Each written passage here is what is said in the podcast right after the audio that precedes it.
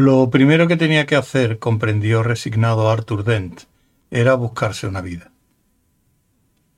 Lo que suponía encontrar un planeta en el que hubiese vida. Tenía que ser un planeta donde se pudiese respirar, estar de pie y sentarse sin sentir molestias gravitatorias. Debía ser un sitio que tuviese bajos niveles de ácido y donde las plantas no fuesen realmente agresivas. No me gustaría parecer antrópico en esto, comentó la extraña criatura sentada tras el mostrador del Centro Asesor de Nuevas Colonizaciones de Pintleton Alpha pero preferiría vivir en alguna parte donde la gente se, se pareciese vagamente a mí. Ya sabe, seres humanos. Detrás del mostrador, la extraña criatura movió las antenas, aún más extrañas, y apareció bastante sorprendida. Se escurrió del asiento y avanzó despacio arrastrándose por el suelo, ingirió el viejo archivador metálico y luego, con un gran eructo, excretó el cajón pertinente. Sacó de la oreja dos relucientes tentáculos, extrajo unas carpetas, se tragó de nuevo el cajón y vomitó el archivador. Volvió a rastras, se encaramó de nuevo al asiento dejando un rastro de baba y dio un palmetazo por las carpetas del mostrador. ¿Ve algo de su agrado? preguntó. Arthur hojeó nerviosamente unos papeles mugrientos y húmedos. Sin duda se encontraba en algún remoto lugar de la galaxia, a la izquierda del universo que comprendía y reconocía. En un espacio donde debería estar su propia casa, había ahora un planeta rústico y abominable, anegado de lluvia, poblado de malhechores y puercos de las marismas. Incluso la guía del autoestopista galáctico solo funcionaba de forma irregular en aquella parte, razón por la cual se veía obligado a hacer esa especie de indagaciones en aquellos sitios. Siempre preguntaba por esta brómula beta, pero nadie había oído hablar de ese planeta. Los mundos existentes parecían bastante tétricos. Eran poco prometedores porque él no tenía mucho que ofrecer se sintió como una verdadera calamidad al comprender que, aunque procedía de un mundo con automóviles, ordenadores, ballet y armagnac, personalmente no sabía nada de esas cosas. No sabía hacerlas. Abandonado a sus propios recursos, era incapaz de fabricar un tostador. Podía hacerse un bocadillo, eso era todo. No había mucha demanda de sus servicios se le cayó el alma a los pies. Y le sorprendió porque pensaba que ya se le había caído lo más bajo posible. Cerró un momento los ojos.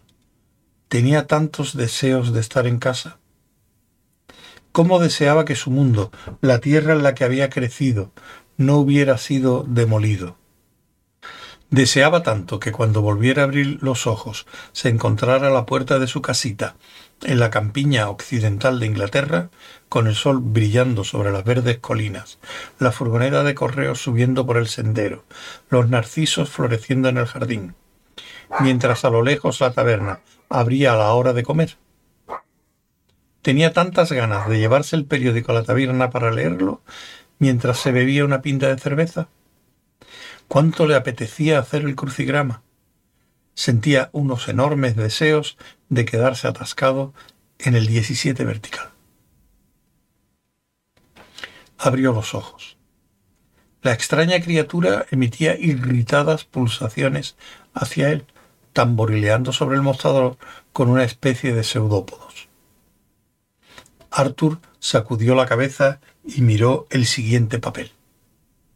Siniestro, pensó, y el siguiente, muy tétrico, y el siguiente, Ah, aquel sí parecía mejor.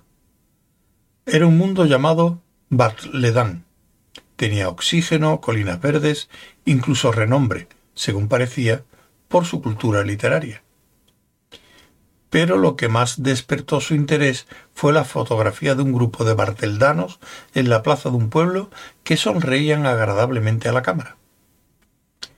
Ah, exclamó tendiendo la fotografía a la extraña criatura de detrás del mostrador. Sus ojos se proyectaron hacia adelante sobre unos pedúnculos y recorrieron el papel de arriba a abajo, untándolo todo con un rastro de baba. Sí, comentó con desprecio. Tienen exactamente el mismo aspecto que usted. Arthur viajó a Bartledan y con el dinero que le habían dado por la venta de saliva y recortes de uñas de los pies en un banco de DNA, compró una habitación en el pueblo retratado en la fotografía. Era muy agradable. El aire era suave, la gente tenía su mismo aspecto y no parecía importarle su presencia. No le atacaron con nada. Se compró ropa y un armario para guardarla. Ya tenía una vida. Ahora tenía que encontrarle un sentido. Al principio trató de sentarse a leer, pero la literatura de Barteldam, aunque famosa en todo aquel sector de la galaxia por su gracia y sutileza, no parecía capaz de mantener su interés. El problema era que no versaba efectivamente sobre los seres humanos, ni sobre lo que querían los seres humanos. Los barteldanos se parecían considerablemente a los seres humanos, pero cuando se les decía buenas tardes, tendían a mirar alrededor con cierto aire de sorpresa. Olfateaban el aire y contestaban que sí, seguramente hacía buena tarde, ahora que Artur lo decía. No, lo que quiere es desearle que pase usted una buena tarde, decía Arthur, o mejor dicho, solía decir. Pronto empezó a evitar esas conversaciones, y añadía Quiero decir que espero que pase usted una buena tarde. Más perplejidad. ¿Desear? preguntaba al fin el barteldano, desconcertado y cortés. Pues sí, decía entonces Arthur. Solo expreso la esperanza de que. ¿Esperanza? Sí. ¿Qué es esperanza? Buena pregunta, pensaba Arthur retirándose a su habitación a pensar sobre las cosas de la vida.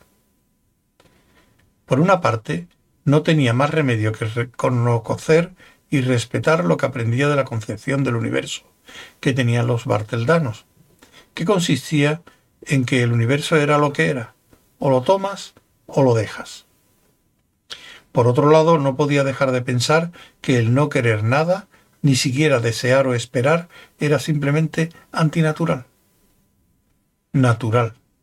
Esa era una palabra engañosa.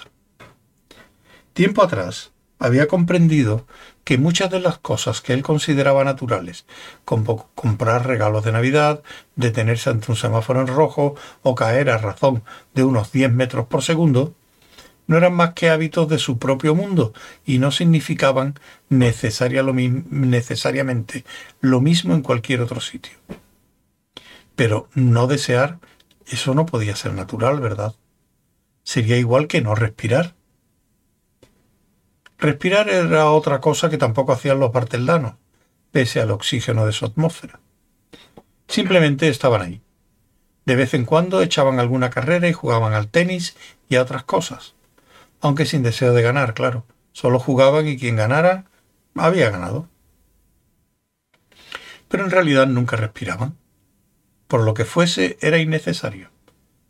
Arthur aprendió enseguida que jugar al tenis con ellos resultaba demasiado inquietante. Aunque tenían aspecto humano, se movían y hablaban como personas, no respiraban y no experimentaban deseo alguno.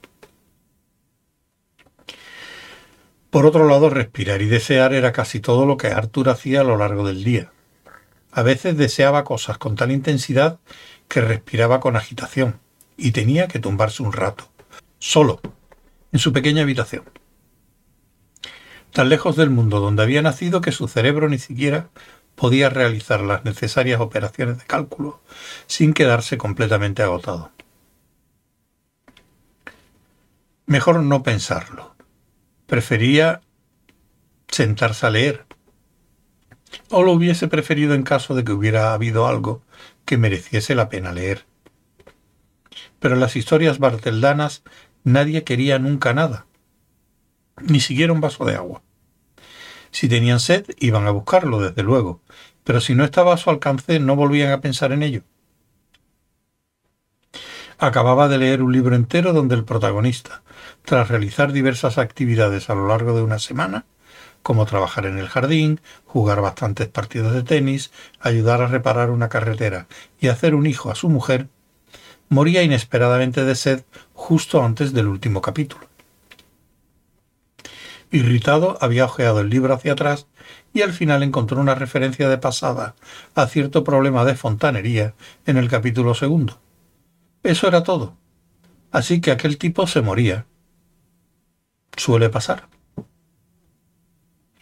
Eso ni siquiera era el punto culminante del libro, porque no lo había. El personaje moría hacia la tercera parte del penúltimo capítulo, y el resto de la narración versaba de nuevo sobre la reparación de carreteras.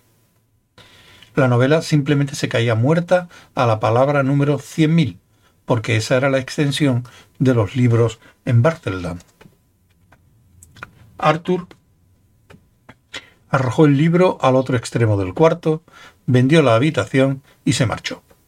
Se puso a viajar con desordenado abandono, dedicándose cada vez más al trueque de saliva, uñas de pies y manos, sangre, pelo y cualquier otra cosa que le pidieran por viajes.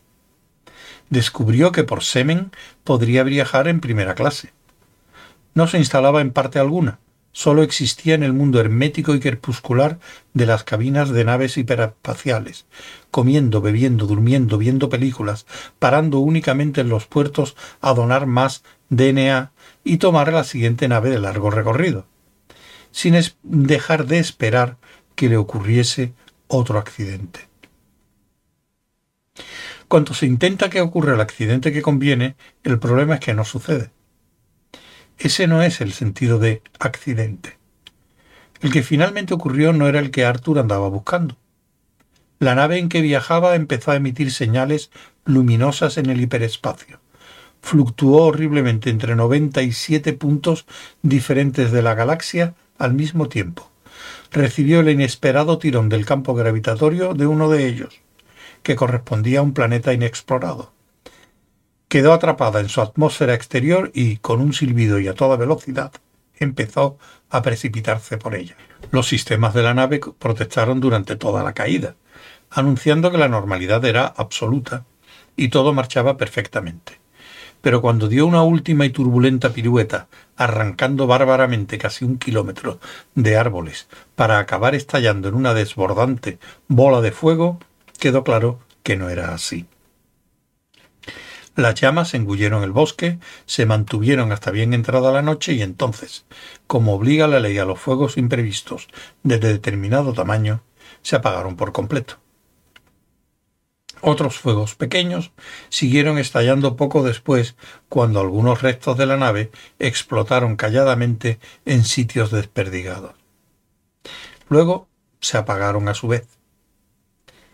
Debido al puro aburrimiento de interminables viajes interplanetarios, Arthur Dent era el único de a bordo que conocía verdaderamente los procedimientos de seguridad de la nave en caso de aterrizajes inesperados.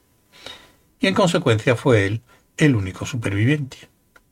Aturdido, herido y maltrecho, yacía en una envoltura esponjosa de plástico rosa enteramente estampada con la leyenda de Usted lo pase bien escrita en unas trescientas lenguas. Negros y estrepitosos silencios le inundaban de náuseas la mente destrozada. Con una especie de resignada certidumbre sabía que no iba a morir, porque aún no había llegado a esta brómula beta. Tras lo que pareció una eternidad de dolor y oscuridad, notó que unas figuras silenciosas se movían a su alrededor